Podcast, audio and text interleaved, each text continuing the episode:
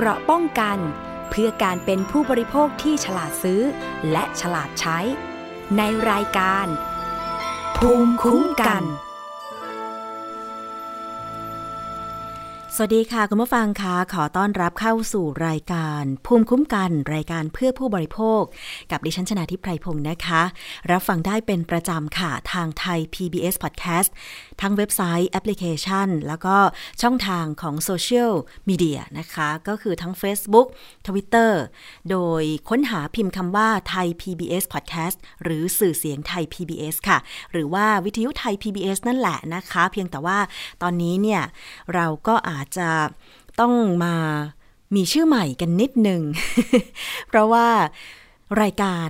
ที่เป็นเสียงเนี่ยนะคะเมื่อก่อนอาจจะกระจายเสียงทางสถานีวิทยุซึ่งตอนนี้ก็ยังมีอยู่นะคะแล้วก็มีสถานีวิทยุต่างๆในต่างจังหวัดทั่วประเทศเลยที่เชื่อมโยงสัญญาณแต่ว่ารูปแบบที่เพิ่มเติมเข้ามาในการที่จะผลิตรายการเสียงให้ได้รับฟังกันก็คือรายการเสียงทางอินเทอร์เน็ตนะคะแต่ว่าเราจะใช้คำว่าวิทยุเหมือนเดิมก็อาจจะไม่ใช่เพราะว่าเราไม่ได้กระจายในคลื่นความถี่ใช่ไหมคะไม่ใช่คลื่นวิทยุเพียงแต่ว่าเราออนไลน์ทางอินเทอร์เน็ตก็เลยกลายเป็นสื่อเสียงหรือว่าพอดแคสต์ซึ่งก็เป็นชื่อเรียกมาจากต่างประเทศที่ตอนนี้พอดแคสต์ของต่างประเทศโดยเฉพาะทางฝั่งยุโรปอเมริกาเนี่ยนะคะได้รับความนิยมเป็นอย่างมากเลยทีเดียวเพราะว่าตอนนี้เนี่ยการสื่อสารไม่มีปิดกั้นอีกแล้วนะคะเราสามารถออนไลน์ฟังกันได้ทั่วโลกเลยทีเดียวนะคะเพียงแต่ค้นหาคำสำคัญหรือคีย์เวิร์ดนะคะก็คือไทย PBS Podcast เท่านั้นเองก็สามารถติดตามรับฟังรายการต่างๆของเราได้แล้วนะคะเป็นอีกหนึ่งสื่อของสื่อสาธารณะไทย PBS ค่ะสำหรับประเด็นวันนี้นะคะก็มีทั้งข่าวดีผู้บริโภคเรื่องของคดีกระทะโคเรียคิงคุณผู้ฟังใครที่ซื้อกระทะโคเรียคิงมาใช้บ้างต้องฟังทางนี้เลยนะคะวันนี้มีข่าวดีค่ะจะเป็นอะไรเดี๋ยวติดตามเรื่องที่สองนะคะเรื่องที่ผู้บริโภคที่จังหวัดขอนแก่นค่ะเข้าไปร้องเรียนที่สำนักงานกสทช.ภาค2และก็เทศบาลเพื่อคัดค้านการตั้งเสาส่งสัญญาณโทรศัพท์เดี๋ยวมาฟังเหตุผลกันว่าทำไมถึงคัดค้านนะคะและช่วงคิดก่อนเชื่อค่ะวันนี้เช่นเคยนำกลับมาให้ฟังกันอีกครั้งหนึ่งเกี่ยวกับเรื่องของอาหารการกินคุณผู้ฟังเนื่องจากว่าดิฉันเองได้เห็นเพื่อนใน Facebook นะคะไปงานบุญตอนนี้มีงานทอดกฐินใช่ไหมคะโดยเฉพาะทางภาคเหนือหรืออีสานเนี่ยในงานบุญต่างๆมักจะทำอาหารเลี้ยงกันนะคะหนึ่งในเมนูนั้นก็คือลาบดิบลู่ดิบนะคะหรืออะไรที่เป็นดิบๆจากเนื้อเนี่ยนะคะก็เลยมีความเป็นห่วง เกี่ยวกับการบริโภคอาหารโดยเฉพาะเนื้อดิบๆเนี่ยนะคะจึงนำเรื่องของ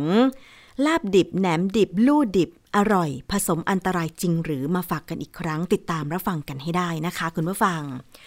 มาที่ประเด็นกระทะโคเรียคิงกันก่อนค่ะ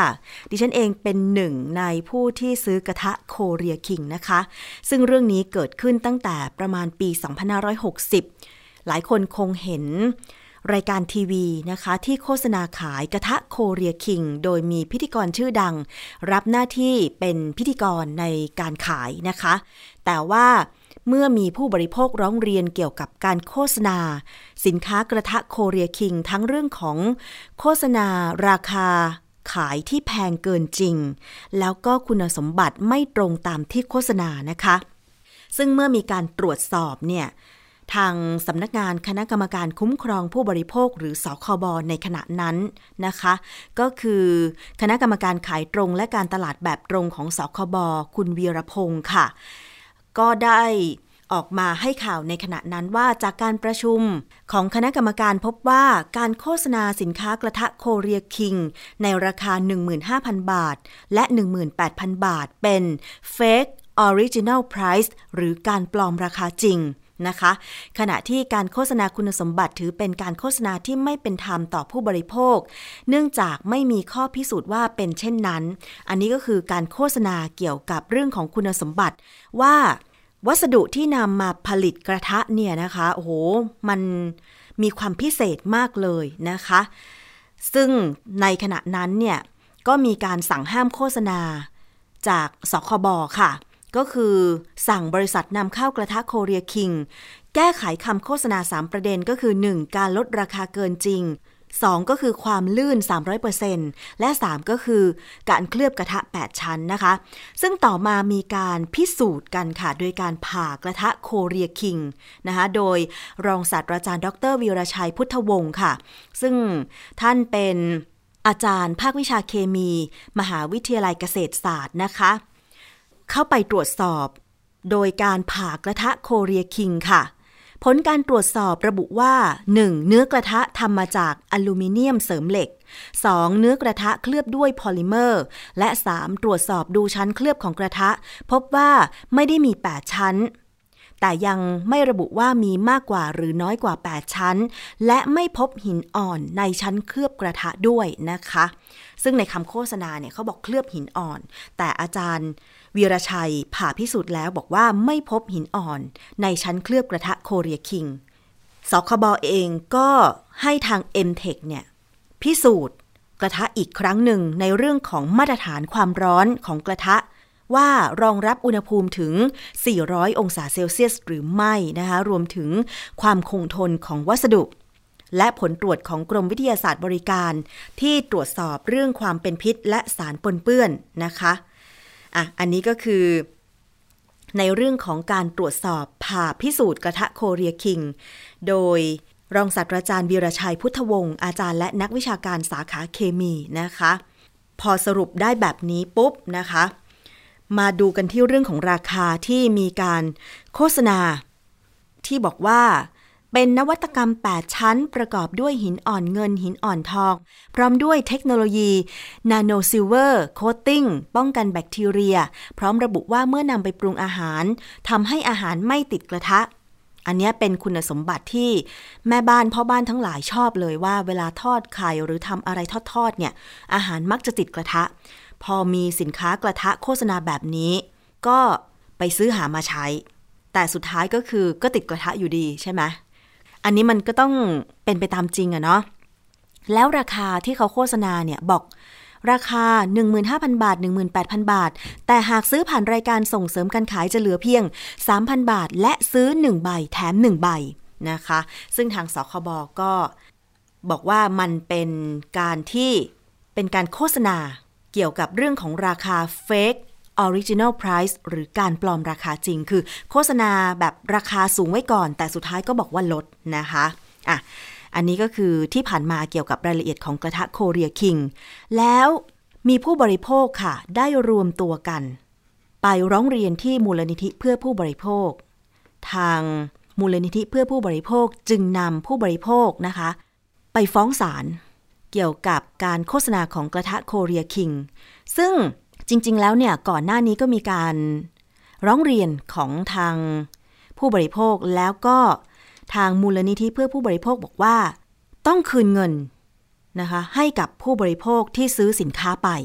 ในกรณีที่ผู้บริโภคขอคืนเงินนะคะเป็นการชดเชยเยียวยาความเสียหายที่เกิดขึ้นเพราะว่าผลการพิสูจน์มันออกมาแล้วว่ากระทะโคเรียคิงเนี่ยไม่ได้มีคุณสมบัติตามที่โฆษณานะคะแต่ปรากฏว่าการเจรจาคืนเงินเนี่ยทางเจ้าของผลิตภัณฑ์กระทะโคเรียคิงก็คือผู้นำเข้ามาจำหน่ายในประเทศไทยเนี่ยบอกว่าขอเจรจากับผู้บริโภคด้วยตัวเองโดยไม่ผ่านทางมูลนิธิเพื่อผู้บริโภคแต่การเจรจาก็ไม่สำเร็จทุกรายนะคะจึงทำให้ผู้บริโภคบางส่วนรวมตัวกันไปร้องเรียนที่มูลนิธิเพื่อผู้บริโภคแล้วก็มีการฟ้องเป็นคดีขึ้นนะคะได้มีการฟ้องเป็นคดีเมื่อวันที่20มิถุนายน2560ค่ะทางมูลนิธิเพื่อผู้บริโภคฟ้องคดีต่อศาลขอให้รับทำคดีกระทะโคเรียคิงเป็นคดีแบบกลุ่มและล่าสุดวันนี้เองนะคะ19ตุลาคม2563ค่ะมีข่าวดีว่าศาลมีคำสั่งให้คดีกระทะโคเรียคิงเป็นคดีแบบกลุ่มนะคะแต่ว่าเจ้าของบริษัทโคเรียคิงเองก็มีสิทธิ์ที่จะอุทธรณ์ได้ภายใน7วันรายละเอียดจะเป็นอย่างไรไปฟังจากคุณเฉลิมพงษ์กลับดีทนายความมูลนิธิเพื่อผู้บริโภคและคุณสารี อ๋องสมหวังเลขาธิการมูลนิธิเพื่อผู้บริโภคค่ะ วันนี้ก็ศาลมีคำสั่งอนุญาตให้ดำเนินคดีแบบกลุ่มโดยซื้อมาก่อนจนกระทั่งถึงวันที่17พฤษภาคม60ส่วนที่หลังจากนั้นนี่ไม่ได้เป็นสมาชิกกลุ่มต้องซื้อก่อนวันที่17พฤษภาคม60ทั้ง2รุ่นทั้ง2แบบเลยนะไม่ว่าจะเป็นรุ่นโกลด์รุ่นไดมอนด์ให้เป็นผู้เสียหายหมดค่ะซึ่งเราก็คาดว่าน่าจะมีสมาชิกที่เสียหายไม่น้อยกว่าหลายแสนคนนะคะเพราะว่าตัวเลขที่เราไปรวบรวมก่อน18พฤษภาคม2560เนี่ยอยู่ในระดับที่น่าจะมากกว่า8แสนคนนะคะเพราะฉะนั้นนั่นก็เป็นตัวเลขของผู้เสียหายนะคะอันนี้ก็แจ้งข่าวดีให้กับผู้บริโภคทุกคนค่ะมีผู้บริโภคที่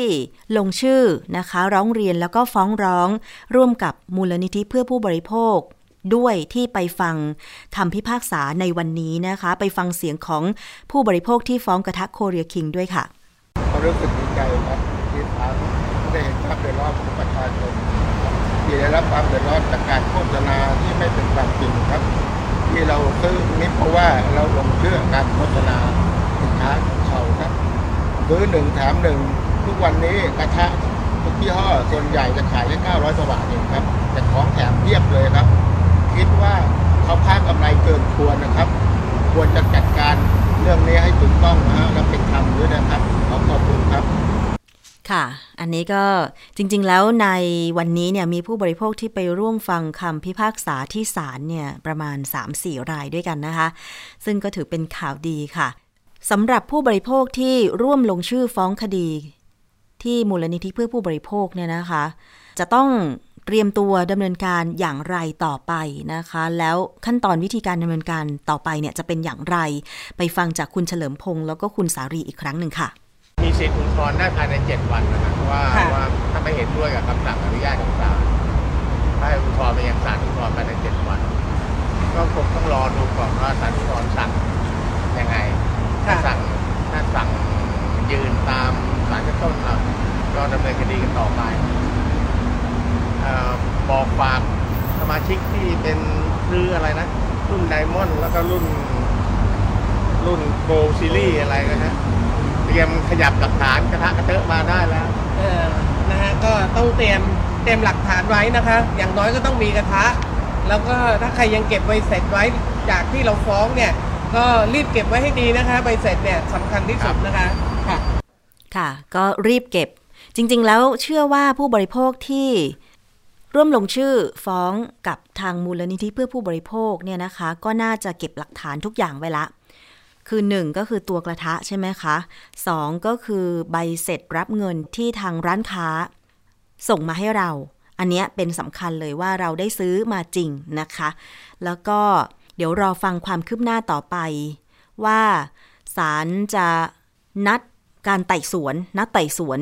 อีกเมื่อไหร่หรือจะมีคำพิพากษาคดีแบบกลุ่มกระทะโคเรียคิงอีกเมื่อไหร่นะคะคุณผู้ฟังซึ่งการดำเนินการฟ้องร้องคดีแบบกลุ่มเนี่ยนะคะเพราะว่าจะได้ช่วยให้ผู้บริโภคคนอื่นๆไม่ต้องไปฟ้องคดีซ้ำอีกนะคะเพราะว่ามีความเสียหายคล้ายๆกันก็คือซื้อสินค้าชนิดเดียวกันแบบเดียวกันราคาเดียวกันหรือใกล้เคียงกันนะคะจากผู้ประกอบการรายเดียวกันเนี่ยแต่ว่าความเสียหายเมื่อมีการพิสูจน์ทราบแล้วว่าสินค้าหรือบริการนั้นเนี่ยไม่เป็นธรรมกับผู้บริโภคทำให้ผู้ที่ฟ้องร้องคดีและผู้ที่อาจจะไม่ได้ร่วมลงชื่อฟ้องร้องแต่มีความเสียหายเหมือนกันเนี่ยก็สามารถที่จะมีสิทธิ์รับการชดเชยเยียวยาได้เหมือนกันนะคะก็คือผู้ประกอบการที่โฆษณาหรือผลิตสินค้าแล้วเกิดความเสียหายขึ้นเนี่ยก็ต้องมีการชดเชยเยียวยาให้กับทางผู้บริโภคในลักษณะเดียวกันแบบนี้ด้วยนะคะเพราะฉะนั้นจริงๆแล้วเนี่ยดิฉันเชื่อแน่ว่ามีหลายคนอย่างที่คุณสารีบอกว่าซื้อกระทะโคเรียคิงไปเนี่ยน่าจะเป็นหลักแสนราย 700,000-800,000 รายเพราะว่าตอนนั้นรู้สึกว่าบูมมากๆนะคะจากคำโฆษณาที่บอกจาก 15,000-18,000 บาทลดเหลือ 3,000 บาทซื้อ1 แถม 1 นะคะก็เลยกลายเป็นว่าซื้อกันแล้วก็พอมาทราบราคาที่แท้จริงแล้วก็คุณสมบัติที่แท้จริงว่าอ้าว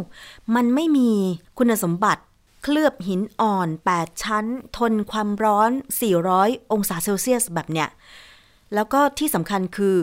ใช้แล้วอาหารยังติดกระทะอยู่ไม่เหมือนคำที่โฆษณาเลยก็เลยผิดหวังนะคะพอผิดหวังก็เลยต้องมีการร้องเรียนให้ผู้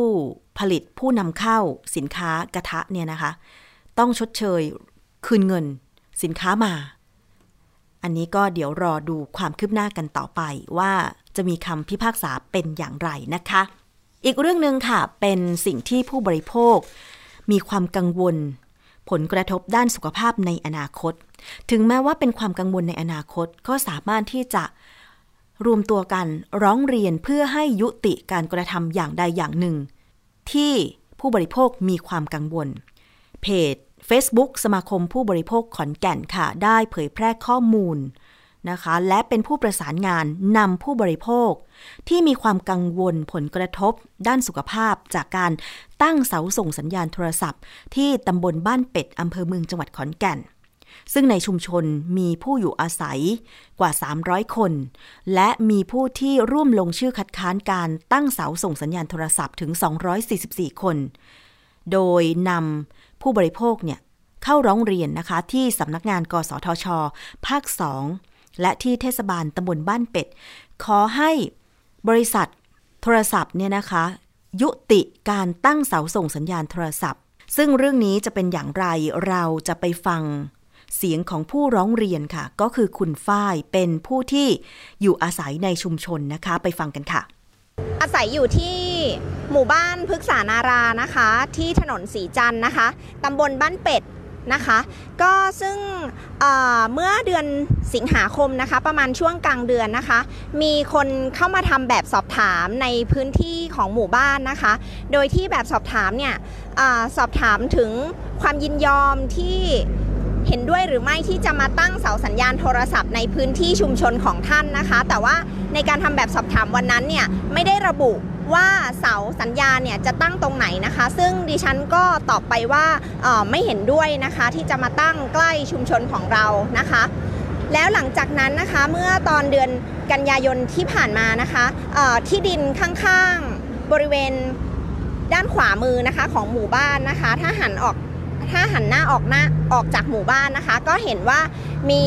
รถนะคะบรรทุกนะคะมาทำการเตรียมพื้นที่อยู่นะคะดิฉันก็เลยเกิดความสงสัยนะคะสอบถามไปยังนิติบุคคลของหมู่บ้านนะคะว่าเกิดอะไรขึ้นก็เลยได้คำตอบว่าบริษัท AIS นะคะกำลังจะมาติดตั้งเสาสัญญาณโทรศัพท์เคลื่อนที่นะคะสูง35เมตรบริเวณด้านหลังร้านหมูกระทะหรือว่าคลินิกสัตวแพทย์นะคะแต่ว่าที่สถานที่เนี่ยยังไม่ชัดเจนว่าเป็นตำแหน่งไหนแต่เป็นบริเวณที่ดินผืนนั้นนะคะซึ่งอยู่ติดกับหมู่บ้านของเรานะคะก็เลยมีความวิตกกังวลถึงผลกระทบที่จะเกิดขึ้นนะคะเพราะว่าเป็นเขตชุมชนสำหรับเฉพาะหมู่บ้านพฤกษานาราเนี่ยมีจำนวนบ้านทั้งหมดเนี่ย230หลังคานะคะและก็หมู่บ้านชลพฤกษ์ฝั่งตรงข้ามอีกเนี่ยก็มีจำนวนหลายร้อยหลังคาเรือนนะคะเราเนี่ยอยู่ในรัศมีน้อยกว่า500เมตรแน่นอนห่างจากเสานะคะซึ่งตรงนี้ก็เป็นจุดที่เรากังวลนะคะแล้วก็ตัวดิฉันเองนะคะก็มาที่เทศบาลตำบลบ้านเป็ดด้วยตัวเองนะคะเพื่อสอบถามกับกองช่างว่ามีการมาขออนุญาตหรือยังขั้นตอนต้องเป็นยังไงบ้างนะคะแล้วก็มีการคุยกับเพื่อนบ้านในชุมชนค่ะก็เป็นที่มาของกลุ่มคัดค้านของเราที่ไม่เห็นด้วยกับการตั้งเสาสัญญาณโทรศัพท์มือถือใกล้เขตชุมชนของเราใกล้หมู่บ้านของเราค่ะเพราะว่าหมู่บ้านเราเนี่ยก็มีผู้อยู่อาศัยเยอะทั้งเด็กแล้วก็ผู้สูงอายุด้วยนะคะรวมทั้งวัยทุกวัยเลยนะคะค่ะอันนั้นก็เป็นเสียงของคุณฝ้ายผู้ที่พักอาศัยอยู่ในชุมชนที่จะมีการตั้งเสาส่งสัญญาณโทรศัพท์มือถือนะคะ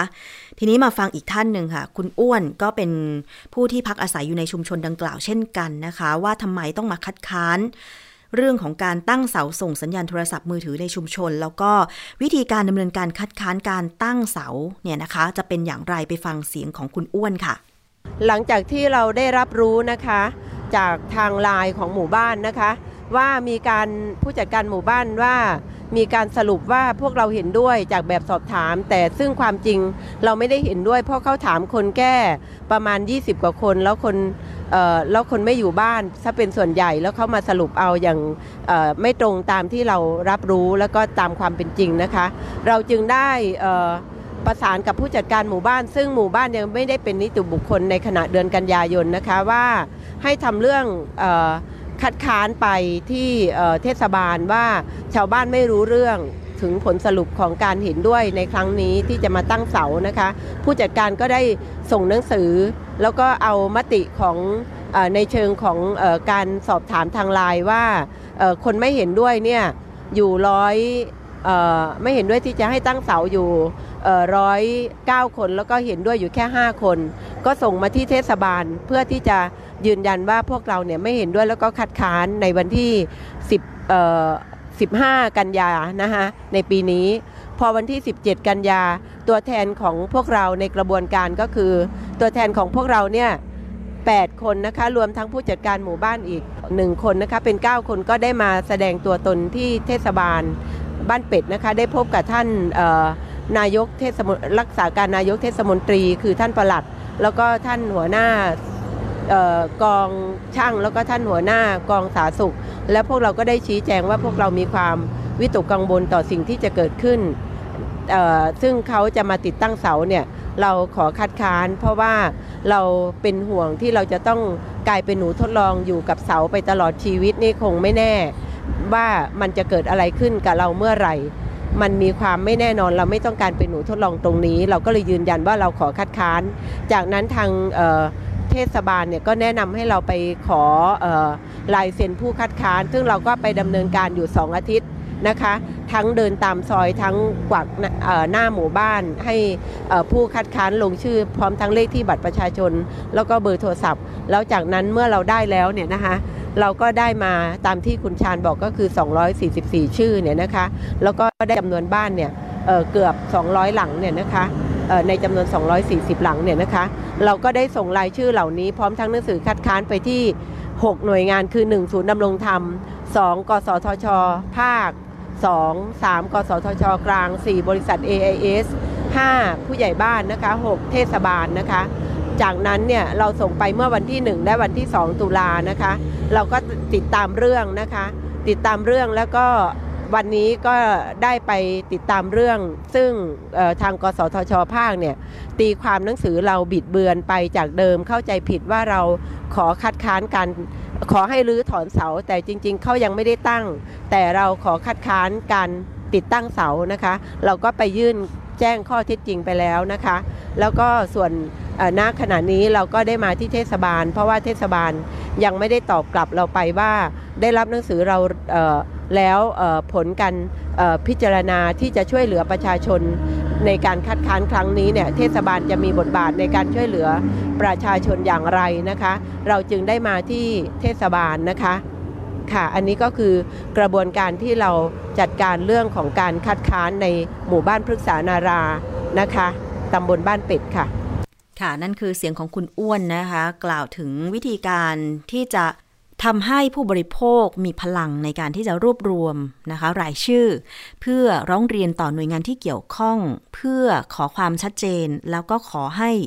ยุติการที่จะตั้งเสาส่งสัญญาณโทรศัพท์ใกล้ๆกับชุมชนเพราะว่า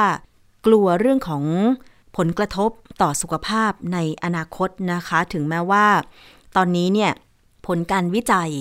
เกี่ยวกับผลกระทบของคลื่นจากเสาส่งสัญญาณโทรศัพท์ต่อสุขภาพของมนุษย์เนี่ยยังไม่ได้มีผลออกมาจากการทำวิจัยในมนุษย์ก็ตามแต่ว่าในสัตว์ทดลองนั้นเนี่ยมีผลการวิจัยออกมาแล้วซึ่งดิฉันเคยพูดคุยกับดร.แก้วกังสดาลอำไพนักพิษวิทยาแล้วว่าผลการวิจัยในห้องทดลองโดยใช้หนูเป็นสัตว์ทดลองเนี่ยนะคะได้ออกมาชัดเจนแล้วว่าคลื่นสัญญาณโทรศัพท์เนี่ยส่งผลกระทบกับสุขภาพของ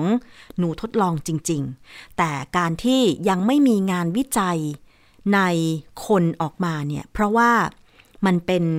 การเตรียมการวิจัยที่ต้องใช้ทุนมหาศาลและก็ต้อง ใช้ระยะเวลาที่ยาวนานนะคะจึงยังไม่มีผลการวิจัยในมนุษย์ออกมาเกี่ยวกับคลื่นโทรศัพท์ที่จะส่งผลกระทบกับสุขภาพของมนุษย์ค่ะคุณผู้ฟังแต่ถ้า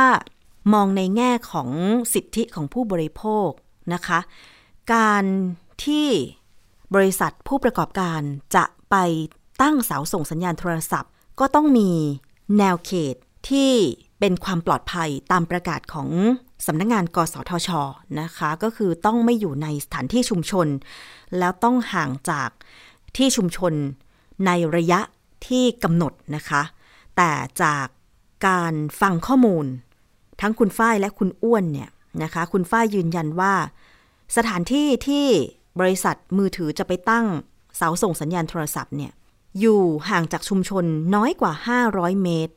อันนี้ก็ไม่อยู่ในประกาศนะคะซึ่งจริงๆแล้วต้องมีระยะห่างจากชุมชน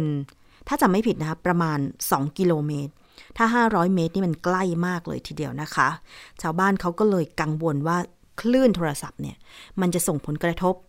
ถ้าเกิดว่าอยู่อาศัยบริเวณนั้นเป็นระยะเวลาที่นานเพราะว่าก็ยังไม่มีคำชี้แจงใดๆออกมาว่าเสาส่งสัญญาณนั้นเนี่ยนะคะมันมีคลื่นความถี่เข้มข้นขนาดไหนนะคะเราไปฟังคุณชาญค่ะจากสมาคมผู้บริโภคขอนแก่นที่นำผู้บริโภคไปร้องเรียนในครั้งนี้แล้วก็มีข้อเสนอวิธีการแก้ไขด้วยค่ะไปฟังกันค่ะข้อเสนอคล้ายๆตรงกันกับขององค์กรผู้บริโภคนะฮะเราอยากให้มีการใช้เทคโนโลยีนะที่เหมาะสมในการตั้งนะครับนะฮะซึ่งหลายประเทศนะครับมีการปรับปรุงการใช้เทคโนโลยีที่เหมาะสมที่ลดผลกระทบต่อสุขภาพนะฮะและสิ่งแวดล้อมด้วยนะครับ12 ปีแล้วนะครับที่องค์กรผู้บริโภคเราติดตามเรื่องราวของการจัดการปัญหาการตั้งเสาส่งสัญญาณโทรศัพท์ในชุมชนหรือว่าสถานีวิทยุโทรคมนาคมนี้นะครับนะฮะแล้วก็เราเสนอกับทางกสทช.นะครับส่วนกลางซึ่งเป็นองค์กรที่ทำหน้าที่กำกับดูแลผู้ประกอบการนะครับแล้วก็ยังไม่เห็นความคืบหน้ามากเท่าไหร่นะฮะบอกตรงๆนะครับว่ายังไม่เห็นความคืบหน้ามากเท่าไหร่ล่าสุดองค์กรพวกเราทำงานศึกษาวิจัยเรื่องของการมีส่วนร่วมของประชาชนต่อการตั้งเสาส่งสัญญาณโทรศัพท์หรือว่าสถานีวิทยุโทรคมนาคมนะครับซึ่งผมอยากสรุปคร่าวๆนะฮะเป็นประเด็นให้ฟังอย่างนี้นะครับข้อเสนอกับกสทช.นะครับเรามีความเห็นว่ากสทช.ควรที่จะปรับปรุงมาตรฐานความปลอดภัยต่อสุขภาพของมนุษย์จากการใช้เครื่องวิทยุโทรคมนาคมนะครับเช่นเดียวกับต่างประเทศนะฮะแล้วก็กำหนดขีดความหนาแน่นของกำลังคลื่นนะฮะเพื่อป้องกันผลกระทบนะฮะในเชิงชีววิทยาที่มีการสะสมในระยะยาวนะครับแล้วก็เรื่องของการปรับลดนะฮะขีดความแรงของสนามแม่เหล็กนั่นก็คือความเข้มของสนามแม่เหล็กที่เขาปล่อยออกมาจากเสาส่งสัญญาณโทรศัพท์นะฮะอันนี้ต้องลดลงถึงแม้ว่าทางผู้ประกอบการบอกว่าความเข้มนั้นมันต่ำกว่าเกณฑ์มาตรฐานทั่วโลกหรือว่าทางกสทช.หรือทางอิทเนิร์ดที่เป็นองค์กรในการกำกับดูแลเรื่องของความเข้มของสนามแม่เหล็กนี้อยู่แล้วนะครับนะฮะอันต่อมาครับเราอยากให้ผู้ประกอบการนะครับทั้ง3เจ้า AIS Detect 2 นะฮะใช้เสาร่วมกันนะครับใช้เสาร่วมกันเนื่องจากว่าเรื่องของการตั้งสถานีวิทยุโทรคมนาคมนี้เป็นเรื่องของโครงสร้างพื้นฐานที่รัฐร่วมลงทุนด้วยนะครับแล้วก็คนใช้โทรศัพท์มือถือ100กว่าล้านเลขหมายตอนนี้ร่วมลงทุนด้วยนะครับดังนั้นแล้วการใช้เสาร่วมกันนี่ก็น่าจะเป็นทางออกหนึ่งนะครับแล้วก็ข้อเสนอต่อมาครับการบูรณาการร่วมกันการทำงานร่วมกันเช่นการขออนุญาตการตั้งเสานี่ครับไปเกี่ยวข้องกับองค์กรปกครองส่วนท้องถิ่นเทศบาลอบต.นะครับที่ดูแลพรบ.ควบคุมอาคารปี60ที่แก้ไขนะฮะแล้วก็คนที่อนุญาตปล่อยคลื่นคือกสทช.นะครับนั้นแล้วทั้งกสทช.และกรมส่งเสริมการปกครองส่วนท้องถิ่นนะฮะที่อยู่ภายใต้กระทรวงมหาดไทยนี่ควรที่จะบูรณาการกันนะครับเราก็อยากเห็นหน่วยงานทั้ง2หน่วยงานนะครับบูรณาการร่วมกันนะครับค่ะคือหลักๆเรื่องของการตั้งเสาส่งสัญญาณในที่ชุมชนเนี่ยนะคะมันมีเรื่องของการมีส่วนร่วมของคนในชุมชนด้วยอย่างกรณีที่ผู้บริโภคเข้าร้องเรียนที่เทศบาลตำบลบ้านเป็ดแล้วก็สำนักงานกสทช.ภาค 2ที่จังหวัดขอนแก่นเนี่ยเพราะว่า คนที่อยู่ในชุมชนจริงๆมีตั้ง300กว่าคนนะคะมีหลายหมู่บ้านเรียกว่าเป็นร้อยๆหลังคาเรือนแต่ว่าการเข้าไปสำรวจความคิดเห็นที่ทางคุณอ้วนบอกไปเนี่ยมีแค่สำรวจ20กว่าคนซึ่งเป็นส่วนน้อยของชุมชนแล้วเอามาสรุปว่าชุมชนมีการอนุญาตให้ตั้งทางผู้ร้องเรียนจึงไม่เห็นด้วยจึงได้ไปทำการรวบรวมรายชื่อนะคะว่ามีใครเห็นด้วยหรือไม่เห็นด้วยปรากฏมีผู้ที่ไม่เห็นด้วยหรือคัดค้านการตั้งเสาโทรศัพท์ในชุมชนของตัวเองเนี่ยตั้ง244คนเพราะฉะนั้นจะเห็นได้ว่าการสำรวจความเห็นการทำประชาพิจารณ์ต้องมาก่อนแล้วต้องเป็นผลการประชาพิจารณ์ที่ถูกต้อง 100%เพราะนั่นมันหมายถึงผลกระทบที่คนในชุมชนจะได้รับจริงๆนะคะโดยเฉพาะเรื่องของการตั้งเสาส่งสัญญาณโทรศัพท์มือถือก็ขอให้ชุมชนต่างๆนะคะลองสังเกตดูว่าการตั้งเสาส่งสัญญาณเนี่ยมันอยู่ใกล้บ้านเรือนไหมแล้วความเข้มของสัญญาณโทรศัพท์เนี่ยมันมีความเข้มเท่าไหร่นะคะซึ่งถ้ามันเป็นความเข้มสูงความถี่สูงเนี่ยนะคะลองสังเกตอาการของตัวเองว่ามีอาการเป็นอย่างไรเหมือนเดิมไหมเพราะว่าดิฉันเคยไปร่วมเวทีเสวนาที่ผู้บริโภคมาพูดเองเลยนะคะผู้บริโภคจากจังหวัดประจวบคีรีขันธ์ว่าได้รับผลกระทบจากการตั้งเสาส่งสัญญาณโทรศัพท์มือถือความเข้มสูงก็คือมันเป็นเสาสูงมากแต่เขาไม่รู้เขามีคอกปศุสัตว์อยู่บริเวณนั้นนะคะอาจจะห่างไกลชุมชนแต่ว่าอันเนี้ยเสาส่งสัญญาณเสาเนี้ยต้นเนี้ยมันเป็นเสาที่ความถี่ของสัญญาณเนี่ยเข้มมากเลยสูงมากเลยนะคะตอนแรกก็ไม่คิดว่าจะเกิดผลกระทบขึ้นแต่ปรากฏว่ามันชัดเจนมากขึ้นเพราะว่าเขามีคอกปศุสัตว์นะคะอยู่ตรงนั้นกลายเป็นว่าสัตว์ของเขาที่เลี้ยงไว้เนี่ยนะคะมันเป็นหมันแล้วมันทำให้การขยายพันธุ์ของสัตว์เนี่ยไม่เหมือนเดิมอีกต่อไปนะคะจนกระทั่งนำมาสู่การร้องเรียนสุดท้ายเนี่ยนะคะบริษัทที่ตั้งเสาโทรศัพท์ก็ต้องรื้อถอนออกไปนะคะอันนี้เป็นคดีของผู้บริโภคที่ร้องเรียนเกี่ยวกับการตั้งเสาส่งสัญญาณโทรศัพท์มือถือที่เคยเกิดขึ้นนะคะก็อยากจะเรียนว่าการมีส่วนร่วมของคนในชุมชนเป็นสิ่งสำคัญเพราะฉะนั้นก็ช่วยๆกันดูแลนะคะว่ามีอะไรมาติดตั้งบริเวณชุมชนของตัวเองหรือไม่คือถ้ามันเกิดความกังวลแล้วคนในชุมชนออกความเห็นว่าไม่อยากให้ตั้งเนี่ยมันก็ควรจะเป็นมติแบบนั้นใช่ไหมคะคุณผู้ฟังฝากกันไว้อีกหนึ่งเรื่องสำหรับเรื่องของสิทธิผู้บริโภคค่ะมากันที่ประเด็นการกินเจกันบ้างนะคะทุกๆปีเทศกาลกินเจมีประมาณ10วันช่วงประมาณเดือนตุลาคมแล้วก็ทุกปีเราก็มาพูดอีกเช่นเดียวกันว่าอาหารเจต้องเป็นอาหารที่มีคุณภาพด้วยนะคะการกินเจก็คือละเว้นเนื้อสัตว์และอาหารที่มีส่วนผสมของเนื้อสัตว์ซึ่งตรงนี้ค่ะคุณผู้ฟังก่อนหน้านี้ปีที่แล้วมั้งคะมีประเด็นเกี่ยวกับอาหารเจแช่แข็งที่ลักลอบผสมเนื้อสัตว์ซึ่งอันนี้ก็ไม่เป็นธรรมกับผู้บริโภคเช่นเดียวกันว่าเขาต้องการจะบริโภคอาหารที่ไม่มีส่วนผสมของเนื้อสัตว์เลย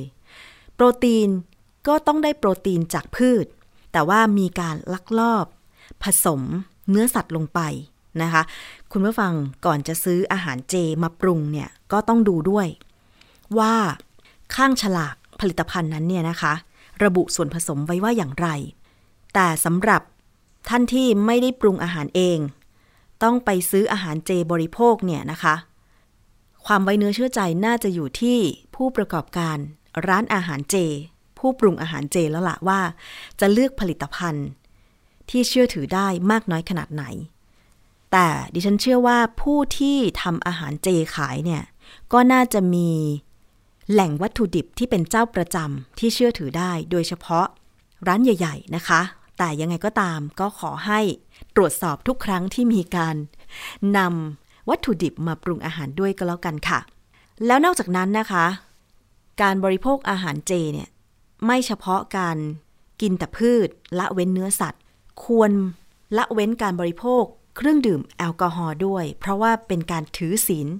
กินผักนั่นเองนะคะละเว้นการรับประทานอาหารรสจัดผักฉุน5ชนิดได้แก่หัวหอมหลักเกียวกระเทียมกุ้ยช่ายและใบหย่าสูบหมายถึงว่างดสูบบุหรี่ด้วยนะคะคุณผู้ฟังอันนี้ก็เป็นสิ่งที่ควรละเว้นควบคู่ไปกับเทศกาลกินเจจะเลือกยังไงเลือกกินถั่วเลือกกินโปรตีนเกษตรแทนเนื้อสัตว์อันนี้ก็เป็นที่มาของสารอาหารโปรตีนเลือกกินผักเน้นผักใบและผลไม้หวานน้อยผลไม้หวานน้อยก็มีหลายชนิดเหมือนกันนะคะอย่างเช่นฝรั่งแก้วมังกรอันนี้หวานน้อยแต่ถ้าเป็นสับปะรดแตงโมหรือทุเรียนอันนี้หวานมากแน่นอนนะคะเลือกร้านอาหารที่สะอาดได้มาตรฐานอย่างน้อยๆก็ต้องมีเครื่องหมายรับรองจากกรมอนามัยด้วยนะคะว่าสะอาดได้มาตรฐานสังเกตง่ายๆค่ะร้านไหนได้ป้ายมาก็มักจะติดป้ายให้เห็นชัดเจนเพื่อจะเป็นตัวเลือกให้กับลูกค้านะคะล้างผักให้สะอาดค่ะวิธีที่1ก็คือล้างด้วยน้ำไหลแช่น้ำ15นาทีคลี่ใบผักล้างน้ำไหลผ่านประมาณ2นาทีไม่ต้องกลัวเปลืองน้ำนะคะอย่างน้อยๆสิ่งสกปรกพวกเศษหินดินทรายและสารกำจัดศัตรูพืชที่มันตกค้างอยู่บนผักผลไม้เนี่ยจะได้ออกไปบางส่วนแต่ถ้าจะให้มั่นใจมากกว่านั้นก็ล้างวิธีที่2ค่ะก็คือใช้น้ำส้มสายชู 5% แช่ผักผลไม้ทิ้งไว้15นาทีนะคะปริมาณที่ใช้ก็คือน้ำส้มสายชู 5% 1ช้อนโต๊ะต่อน้ำ4ลิตรเอาไปแช่ผักผลไม้ไว้15นาทีแล้วล้างออกด้วยน้ำสะอาดน้ำส้มสายชูเนี่ยมันเป็นเครื่องปรุงอาหารอยู่แล้วเนาะก็ไม่เป็นอันตรายกับสุขภาพแต่ถ้าคุณจะล้างด้วยเบกกิ้งโซดาให้ใช้เบกกิ้งโซดาครึ่งช้อนโต๊ะต่อน้ำ10ลิตรแช่ผักผลไม้ทิ้งไว้15นาทีแล้วก็ล้างออกด้วยน้ำสะอาดเช่นเดียวกันดิฉันใช้วิธีหลังจากแช่เบกกิ้งโซดาแล้วเนี่ยก็ล้างผักผลไม้ให้เปิดน้ำก๊อกให้น้ำไหลผ่านด้วยนะคะเพื่อจะได้มั่นใจว่าปลอดภัยแน่นอนนะคะแล้วก็อีกคำแนะนำหนึ่งก็คือลดอาหารประเภทแป้งไขมันลดหวานมันเค็มเน้นอาหารนึ่งต้มตุ๋นก็คือลดไขมันนั่นแหละนะคะคุณผู้ฟังแต่ตอนนี้สำหรับใครที่บอกว่ามีหม้อทอดไร้น้ำมันแล้วก็ช่วยได้เยอะเลยในการที่ไม่ต้องกินอาหารที่มีการปรุงแบบวิธีทอดโดยที่อมน้ำมันลดได้เยอะเลยทีเดียวแต่ว่าตอนนี้เนี่ยเมนูผักก็อาจจะใช้กับอุปกรณ์อย่างหม้อทอดไร้น้ำมันได้ไม่กี่เมนูแต่ก็พอว่าถือว่าได้อยู่นะคะคุณผู้ฟังอันนี้ก็เป็นคำแนะนำการบริโภคอาหารในช่วงเทศกาลกินเจนะคะจากกรมอนามัยกระทรวงสาธารณสุขค่ะอยากให้ทุกคนมีสุขภาพดีนะคะเอาละค่ะมาถึงช่วงนี้มาติดตามความคืบหน้าเกี่ยวกับการชดเชยเยียวยาความเสียหายกรณีรถทัวร์คณะกฐินของพนักงานโรงงานเพอร์เฟกต์จังหวัดสมุทรปราการเกิดอุบัติเหตุชนกับรถไฟบริเวณจุดตัดทางรถไฟจุดลักผ่านสถานีรถไฟคลองแขวงกลั่นที่ไม่มีเครื่องกั้นตรงทางรถไฟนะคะเหตุเกิดที่ตำบลบางเตยอำเภอเมืองจังหวัดฉะเชิงเทราเมื่อ11ตุลาคมที่ผ่านมานะคะเหตุการณ์ครั้งนี้มีผู้เสียชีวิต18ศพและบาดเจ็บอีกจำนวนมากค่ะซึ่งเรื่องนี้ทางมูลนิธิเพื่อผู้บริโภคนะคะบอกว่าอุบัติเหตุรถไฟชนรถทัวร์ไม่ใช่ครั้งแรกเป็นบทเรียนซ้ำซากที่จะต้องหาทางป้องกันไม่ให้เกิดความสูญเสียแบบนี้อีกนะคะทั้งที่การให้บริการขนส่งมวลชนเนี่ยรัฐต้องกำกับดูแลเรื่องคุณภาพบริการและมาตรฐานความปลอดภัยให้กับผู้บริโภคที่ใช้บริการแล้วก็ขอเรียกร้องให้การชดเชยเยียวยามีความเหมาะสมและเป็นธรรมดังนี้ค่ะ หนึ่งก็คือคปภ.และกรมการขนส่งทางบกควรต้องพิจารณาแนวทางปรับเพิ่มวงเงินความคุ้มครองประกันภัยสำหรับรถโดยสารขนาดใหญ่ให้สอดคล้องกับหลักการจ่ายค่าสินไหมทดแทนตามเกณฑ์การจ่ายของประกันภัยภาคบังคับและภาคสมัครใจในปัจจุบันที่มีเกณฑ์การจ่ายกรณีเสียชีวิตรายละ 500,000 บาทโดยเพิ่มความคุ้มครองจาก10ล้านบาทต่อครั้งเป็น20ล้านบาทต่อครั้งเพื่อเป็นหลักประกันความเสี่ยงและให้ความคุ้มครองกับผู้บริโภคที่ใช้บริการเต็มตามสิทธิโดยไม่ต้องถูกละเมิดสิทธิซ้ำจากการถูกเฉลี่ยค่าสินไหมทดแทนที่ไม่เป็นธรรมอย่างกรณีนี้เนี่ยนะคะวงเงินคุ้มครอง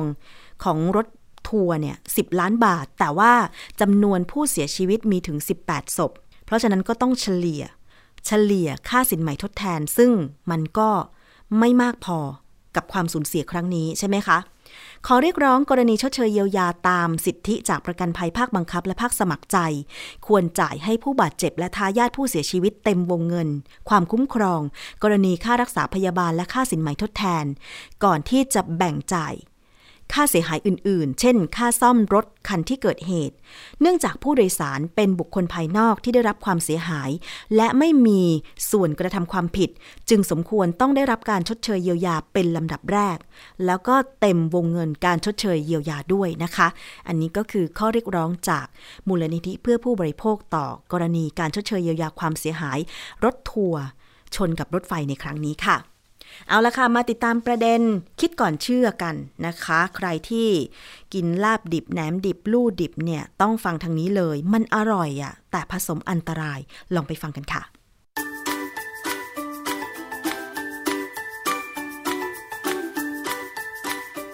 ังกันค่ะช่วงคิดก่อนเชื่อ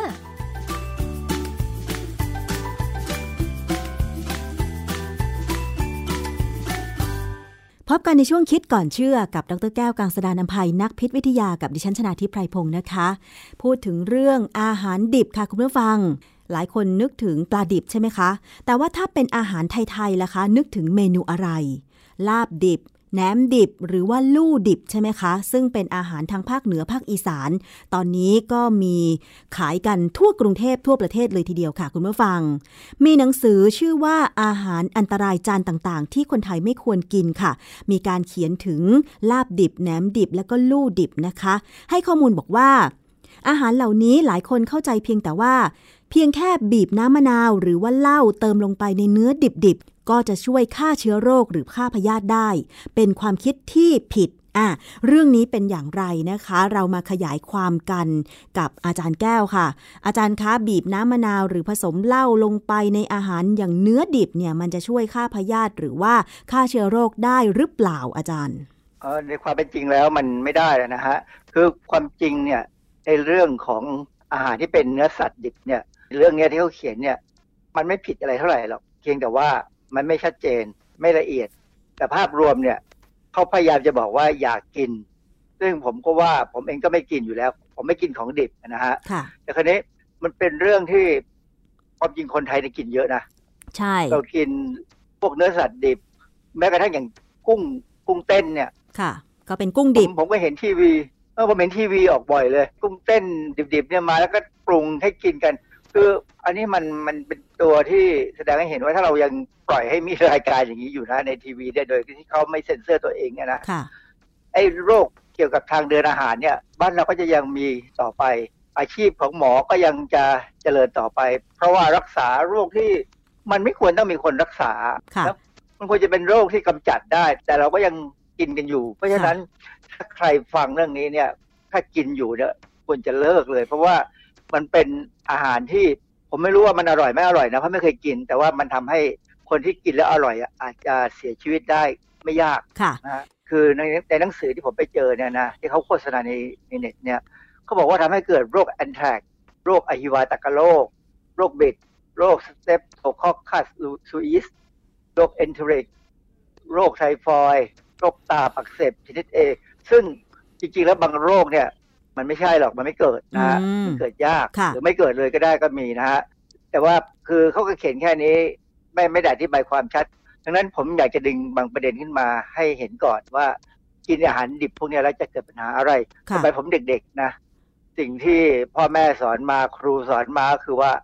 มันจะมีเขาเวลาพูดถึงแหนมเนี่ยจริงผมชอบกินแหนมนะแต่ว่าแหนมที่ผมกินเนี่ยผมเอาไปทำให้สุกหรือไม่ยิ่งตอนหลังนี่ไม่ได้กินเป็นแหนมเลยคือส่วนใหญ่กินเป็นข้าวผัดแหนมซึ่งมันก็สุกอาจารย์ในหนังสือเล่มนี้เนี่ยเขาบอกว่าถ้ากินอาหารดิบอย่างลาบดิบแหนมดิบลู่ดิบเนี่ยบอกว่าจะเกิดโรคท้องร่วงโรคอาหารเป็นพิษโรคแอนแทรกซ์อหิวาตกโรคโรคบิดโรคสเตปโตรคอคัสซูอิสโรคเอนเทอริกโรคไทฟอยด์ตับอักเสบชนิด A โรคหูหนวกตาบอดอันเนี้ยมันมีโรคไหนบ้างที่เกิดได้คือโอกาสจะเกิดมันเกิดได้หมดเลยถ้าเนื้อหมูหรือเนื้อสัตว์ที่เอามาทำเนี่ยสกปรกแต่บางอย่างเนี่ยโอกาสจะสกปรกมันค่อนข้างจะน้อยนะตัวอย่างง่ายๆอย่างแอนแทรกเนี่ยบ้านเราไม่ค่อยมีปัญหาเท่าไหร่โรคแอนแทรกมันเกิดจากเชื้ออะไรคะอาจารย์แอนแทรกเนี่ยนะโดยทั่วไปแล้วมันเกิดจากเชื้อแบคทีเรียชื่อ Bacillus anthracis ซึ่ง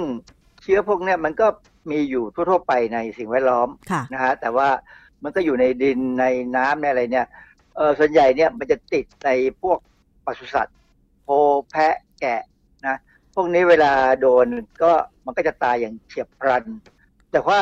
ถ้าสัตว์พวกนี้เป็นโรคเนี่ยแล้วเราเอามากินโดยเฉพาะกินดิบเนี่ยนะมันก็จะทำให้เกิดการตายในคนคือเร็วมันก็ร้ายแรงนะทีนี้ประเด็นคือว่าเชื้อพวกนี้มันเป็นเชื้อที่สร้างสปอร์ได้มันเป็นแบคทีเรียไม่กี่ชนิดที่สร้างสปอร์ได้เหมือนเชื้อราเชื้อราเนี่ยมันสร้างสปอร์ก็เฉยๆมันก็ขึ้นมาเรากินสปอร์ราเนี่ยไม่ค่อยมีปัญหาไม่เคยมีปัญหาแต่ถ้าเป็นสปอร์ของแอนแทรกเนี่ยมีปัญหาแน่นะฮะเพราะว่าอะไรเพราะว่าประเทศมหาอำนาจส่วนใหญ่เนี่ยเขาจะผลิตสปอร์แบคทีเรียตัวเนี้ยไว้เยอะๆเพื่อใช้เป็นอาวุธชีวภาพโอ้ค่ะเนื่องจากว่าเวลามันสปอร์มันแตกออกมาเนี่ยมันจะปล่อยสารพิษออกมาเนี่ยตายเร็วคือถ้าสูดสปอร์ของเชื้อแบคทีเรียนี้ก็คือหมายความว่ามีอาการเลยเหรอคะอาจารย์มีอาการเลยคือสูดดมเข้าไปหรือว่ากินเข้าไปส่วนใหญ่เขาใช้สำหรับให้คนสูดดมมันมีการฆาตกรรมอย่างที่เราเรียกว่าฆาตกรรมต่อเนื่องนะที่ว่ามีคนเนี่ยเขาเอาสปอร์ของแอนแทรกเนี่ยใส่ไปในซองจดหมายแล้วส่งไปยังผู้รับที่เขาต้องการจะฆ่าเนี่ยก็มีคนตายไปหลายคนจนสุดท้ายเนี่ยเขาสามารถสืบกลับไปได้ว่าใครเป็นคนส่งจดหมายก็จับได้ซึ่งอันนี้เป็นเรื่องอันตรายเพราะฉะนั้นแต่แอนแทรกเนี่ยมันก็โอกาสที่จะมาอยู่ในเนื้อสดบ้านเราเนี่ยค่อนข้างจะน้อยเพราะว่า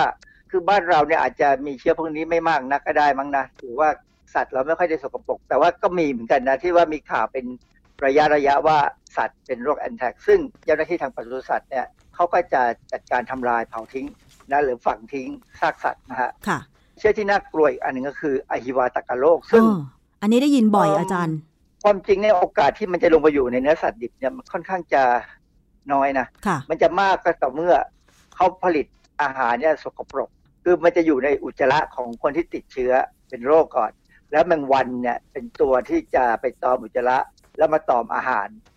เพราะฉะนั้นโอกาสที่มันจะมาอยู่ในเนื้อหมูเนื้อวัวเนี่ยค่อนข้างน้อยนะฮะดังนั้นเนี่ยจะบอกว่ามันไม่มีเลยก็ไม่ได้เพราะว่าโอกาสที่การทำอาหารดิบเนี่ยจะมีแมงวันมาตอมเนี่ยก็พอมีนะฮะคือถ้าเป็นอหิวาเนี่ยสิ่งที่มีปัญหาคือว่าคนป่วยเนี่ยคนไข้เนี่ยจะถ่ายอุจจาระเหลวมากเพราะว่าเชื้อเนี่ยมันจะปล่อยสารพิษออกไปทำให้ระบบการดูดซึมเอาน้ำออกจากอุจจาระกลับเข้าสู่ร่างกายของเราเนี่ยถูกขัดขวางทำให้อุจจาระนี่เหลว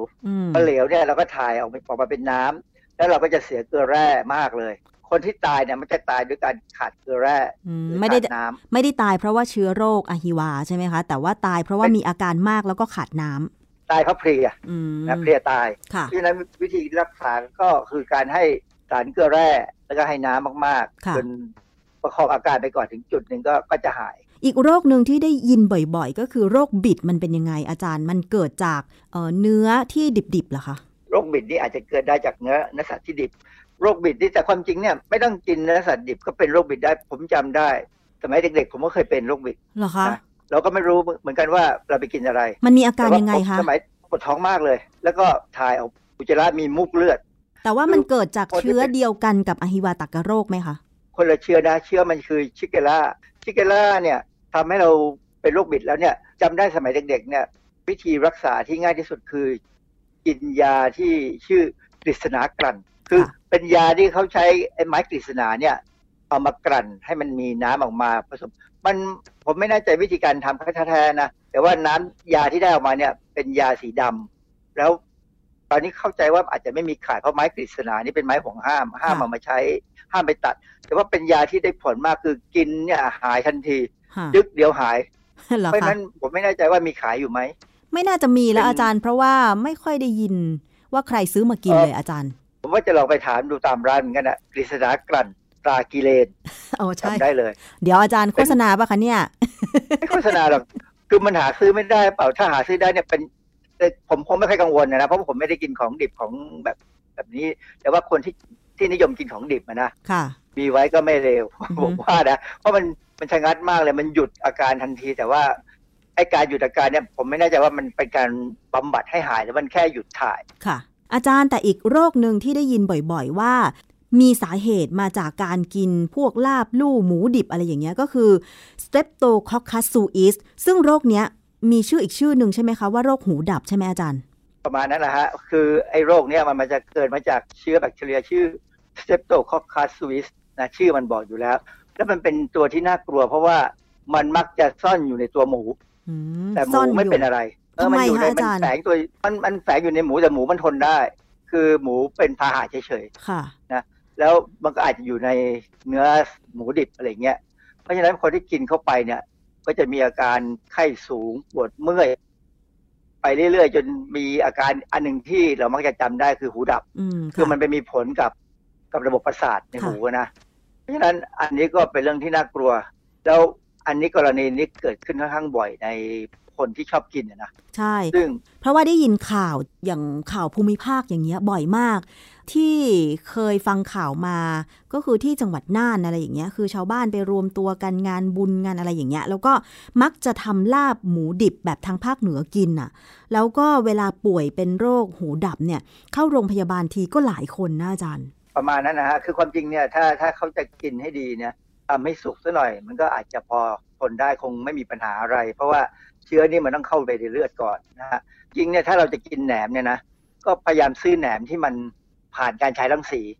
พวกนี้ก็จะฆ่าเชื้อได้ฉายรังสีแต่ไม่ใช่ไปทำให้สุกแต่ว่าฉายรังสีเนี่ยฆ่าเชื้อโรคต่างๆได้ใช่ไหมอาจารย์ฆ่าได้นะแล้วเราอาจจะกินดิบได้แต่ว่าจริงๆไม่แน่ใจว่ายาควรจะเสี่ยงไหม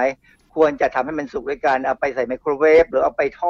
ทอดก็อร่อยขึ้นนะผมว่าแหนมทอดเนี่ยอร่อยอีกตัวนึงคือไทฟอยด์อันเนี้ยไทฟอยด์เป็นโรคที่คนไทยค่อนข้างเคยได้ยินมาตั้งนานตั้งแต่โบราณแล้วนะใช่คือมันก็อยู่ในแต่ความจริงมันก็เป็นการติดเชื้อแบบสกปรกจากการผลิตไม่ดีคือมันมาอุจจาระมันไม่ได้อยู่ในตัวเนื้อสัตว์โดยตรงค่ะเหมือนกับไอ้ตับอักเสบ A ที่เขาพูดเนี่ยมันก็ไม่น่าจะเกิดได้เพราะว่าตับอักเสบ A เนี่ยมันเป็นเชื้อเป็นโรคที่ติดต่อทางน้ำลายมากกว่านะไม่ได้ติดต่อทางอาหารดิบอะไรเท่าไหร่โอกาสเกิดค่อนข้างจะน้อยนะฮะไอ้ตัวที่เกิดได้ง่ายคือพยาธิตัวจี๊ดมากกว่าพยาธิตัวจี๊ดเนี่ยเป็นพยาธิตัวกลมซึ่งผมจำได้เขาบอกว่าบางคนเป็นแล้วเนี่ยตัวพยาธิเนี่ยมันไม่สืบพันธุ์ในตัวเรานะแต่ตัวอ่อนของมันที่เข้าไปจากอาหารเนี่ยมันจะชอนชัยไปตามตัวเราเขาบอกบางทีมันไปออกที่ลูกตาฟังแล้วไม่ดีเลยบางครั้งขึ้นสมองแล้วมันอยู่ได้ในร่างกายเราถึง12ปีอย่างเงี้ยเพราะฉะนั้นไอ้พยาธิตัวจี๊ดนี่ก็เป็นตัวที่น่ากลัวในอาหารดิบๆต่างๆเพราะฉะนั้นถ้าใครที่กินอาหารพวกนี้อยู่และยังไม่เป็นไรก็ขอให้เลิกหรือว่าทำให้มันสุกซะก่อนกินจะดีกว่าอาจารย์แต่ว่าความเชื่อของคนไทยมันฝังรากแน่นนานมากเลยอย่างเงี้ยโดยเฉพาะคนภาคอีสานกับภาคเหนือคือก็ต้องยอมรับว่าคนแถวบ้านดิฉันก็ยังกินลาบหมูดิบอยู่อะทำยังไงดี อันนี้เป็นเรื่องยากมากเลยกระทรวงสาธารณสุขพยายามนะคือการเปลี่ยนวัฒนธรรมการกินของคนพื้นบ้านเนี่ยยากมากมันไม่เหมือนกับการเอาอาวุธไปบังคับอย่ากินมันทำไม่ได้อ่ะค่ะคือเมื่อก่อนเนี่ยตอนสมัยคุณตายังมีชีวิตอยู่จำได้เลยว่าคุณตาก็ชอบกินแบบหมูดิบเนื้อดิบโดยเฉพาะอาหารป่าแต่เมื่อก่อนกับสมัยปัจจุบันมันต่างกันไงเมื่อก่อนอาจจะแบบว่าล้มหมูล้มวัวอะไรเสร็จปุ๊บก็ทำกับข้าวเลยแต่ปัจจุบันเนี่ยนะคะมันไม่ใช่อย่างนั้นเราไปซื้อหมูซื้อเนื้อมาจากตลาดซึ่งมันก็ผ่านการชำแหละมาเป็นเวลาหลายชั่วโมงแล้วอาจารย์ให้ข้อคิดหน่อยค่ะส่วนใหญ่การชำแหละหมูที่ไม่ได้ผ่านโรงงานฆ่าสัตว์ที่ได้รับอนุญาตเนี่ยนะ มันมักจะมีการชำแหละบนพื้นซึ่งสกปรกนะฮะเพราะฉะนั้นเนี่ยเป็นตัวเพิ่มความเสี่ยงเสี่ยงยิ่งกว่าที่เขาชำแหละในโรงงานที่ได้มีสุขลักษณะที่ดีนะฮะแต่ถึงจะสุขลักษณะที่ดีถ้ามันเป็นเชื้อที่อยู่ในตัวหมูมาเลยเนี่ยก็ยังไม่พ้นความเสี่ยงเท่าไหร่ดังนั้นเนี่ยจริงๆแล้วเนี่ยกินของสุกเนี่ยไม่รู้นะผมเองเนี่ยผมมีความรู้สึกว่ามันอร่อยกว่าของดิบ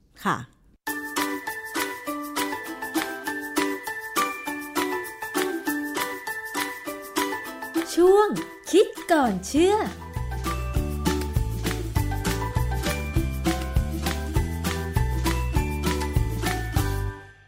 เรื่องของอาหารการกินก็ต้องระมัดระวังนะคะคุณผู้ฟัง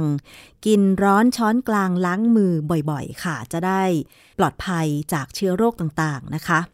วันนี้ขอบคุณสำหรับการติดตามรับฟังรายการภูมิคุ้มกันรายการเพื่อผู้บริโภคดิฉันชนาธิปไพพงษ์ลาไปก่อนเจอกันใหม่ในครั้งต่อไปสวัสดีค่ะ